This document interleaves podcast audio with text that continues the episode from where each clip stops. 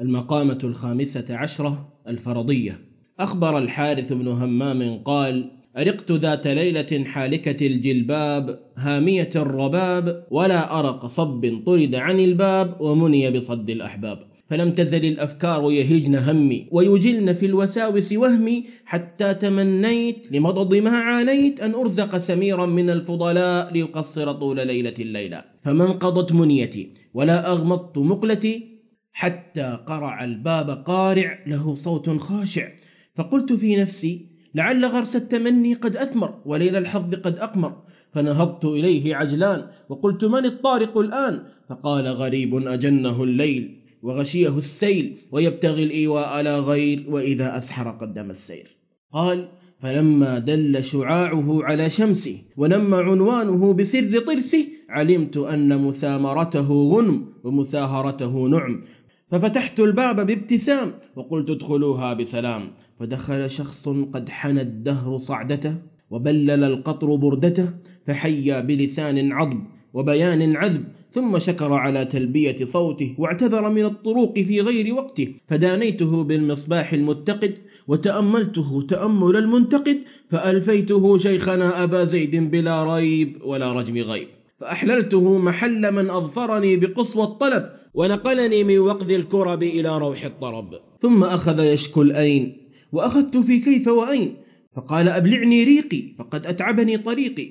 فظننته مستبطنا للسغب متكاسلا لهذا السبب. فأحضرته ما يحضر للضيف المفاجئ في الليل الداجي فانقبض انقباض المحتشم وأعرض إعراض البشم. فسؤت ظنا بامتناعه وأحفظني حؤل طباعه. حتى كدت أغلظ له في الكلام وألسعه بحمة الملام. فتبين من لمحات ناظري ما خامر خاطري. فقال يا ضعيف الثقة بأهل المقة عد عما أخطرته بالك واستمع إلي لا أبالك فقلت هات يا أخ الترهات فقال اعلم أني بت البارحة حليف إفلاس ونجي وسواس. فلما قضى الليل نحبه وغور الصبح شهبه غدوت وقت الإشراق إلى بعض الأسواق متصديا لصيد يسنح أو حر يسمح. فلحظت بها تمرا قد حسن تصفيفه وأحسن إليه مصيفه. فجمع على التحقيق صفاء الرحيق وقنوء العقيق. وقبالته لبأ قد برز كالإبريز الأصفر وانجلى في اللون المزعفر. فهو يثني على طاهيه بلسان تناهيه ويصوب رأي مشتريه ولو نقد حبة القلب فيه. فأسرتني الشهوة بأشطانها وأسلمتني العيمة إلى سلطانها. فبقيت أحير من ضب وأذهل من صب. لا وجد يوصلني إلى نيل المراد ولذة الازدراد ولا قدم يطاوعني على الذهاب مع حرقة الالتهاب. لكن حداني القرم وثورته والسغب وفورته على أن أنتجع كل أرض وأقتنع من الورد ببرد. فلم أزل سحابة ذلك النهار أدلي دلوي إلى الأنهار وهي لا ترجع ببلة ولا تجلب نقع غلة. إلى أن صغت الشمس للغروب وضعفت النفس من اللغوب فرحت بكبد حرا وانثنيت أقدم رجلا وأؤخر أخرى. وبينما أنا أسعى وأقعد وأهب وأركض إذ قابلني شيخ يتأوه أهة الثكلان وعيناه تهملان فما شغلني ما أنا فيه من داء الذيب والخوى المذيب عن تعاطي مداخلته والطمع في مخاتلته. فقلت له يا هذا إن لبكائك سرا ووراء تحرقك لشرا. فأطلعني على برحائك واتخذني من نصحائك فإنك ستجد مني طبا آسيا أو عونا مواسيا. فقال والله ما تأوهي من عيش فات ولا من دهر افتات بل لانقراض العلم ودروسه. وأفول أقماره وشموسه. فقلت وأي حادثة نجمت وقضية استعجمت حتى هاجت لك الأسف على فقد من سلف. فأبرز رقعة من كمه وأقسم بأبيه وأمه لقد أنزلها بأعلام المدارس فما امتازوا عن الأعلام الدوارس. واستنطق لها أحبار المحابر فخرسوا ولا خرس سكان المقابر. فقلت أرنيها؟ فلعلي أغني فيها.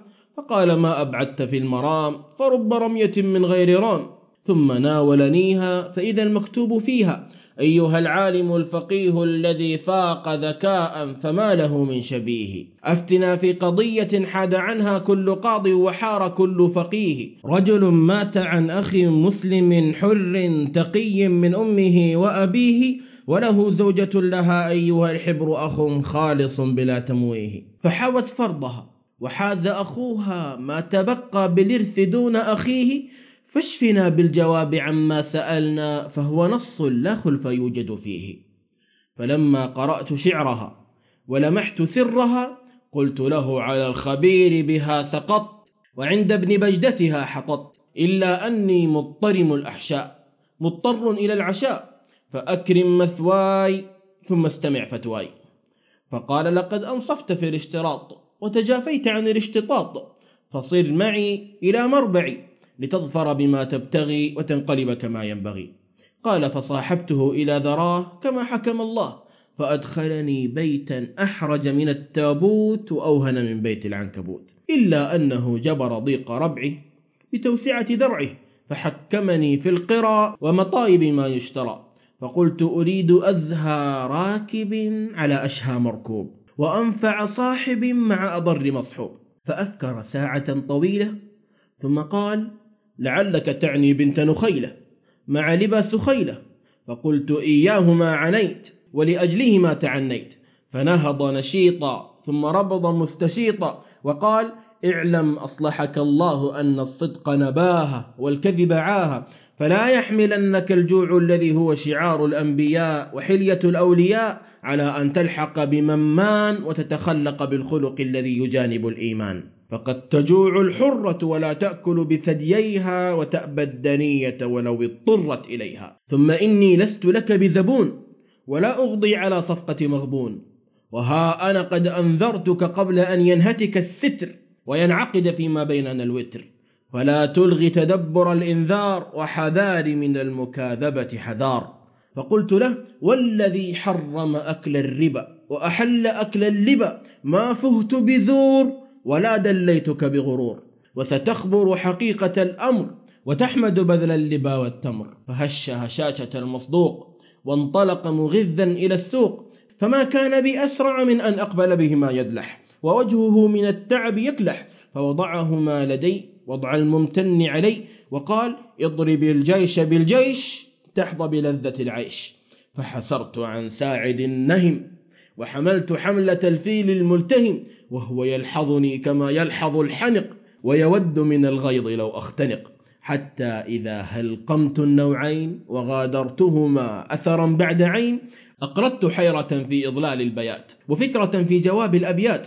فما لبث أن قام وأحضر الدوات والأقلام وقال قد ملأت الجراب فأمل الجواب وإلا فتهيأ إن نكلت لاغترام ما أكلت فقلت له ما عندي إلا التحقيق فاكتب الجواب وبالله التوفيق قل لمن يلغز المسائل إني كاشف سرها الذي تخفيه إن ذا الميت الذي قدم الشرع أخا عرسه على ابن أبيه رجل زوج ابنه عن رضاه بحماة له ولا غرو فيه. ثم مات ابنه وقد علقت منه فجاءت بابن يسر ذويه فهو ابن ابنه بغير مراء وأخو عرسه بلا تمويه. وابن الابن الصريح أدنى إلى الجد وأولى بإرثه من أخيه فلذا حين مات أوجب للزوجة ثم التراث تستوفيه. وحوى ابن ابنه الذي هو في الأصل أخوها من أمها باقيه وتخلى الأخ الشقيق من الإرث وقلنا يكفيك أن تبكيه.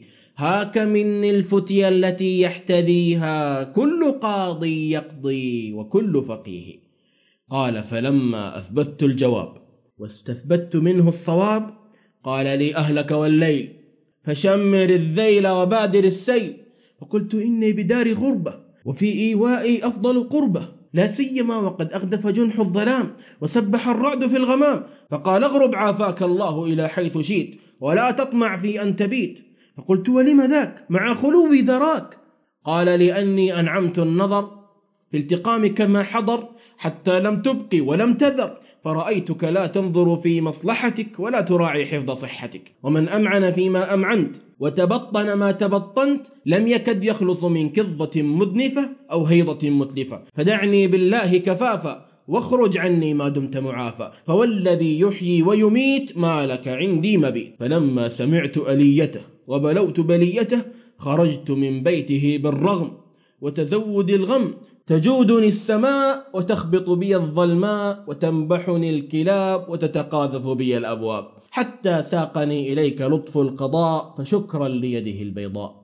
فقلت له أحبب بلقائك المتاح إلى قلبي المرتاح ثم أخذ يفتن في حكاياته ويشمط مضحكاته بمبكياته إلى أن عطس أنف الصباح وهتف داعي الفلاح فتأهب لإجابة الداعي ثم عطف إلى وداعي. فعقته عن الانبعاث وقلت الضيافة ثلاث فناشد وحرج ثم أما المخرج وأنشد إذ عرج لا تزر من تحب في كل شهر غير يوم ولا تزده عليه فاجتلاء الهلال في الشهر يوم ثم لا تنظر العيون إليه. قال الحارث بن همام فودعته بقلب دام القرح ووددت لو أن ليلتي بطيئة الصبح.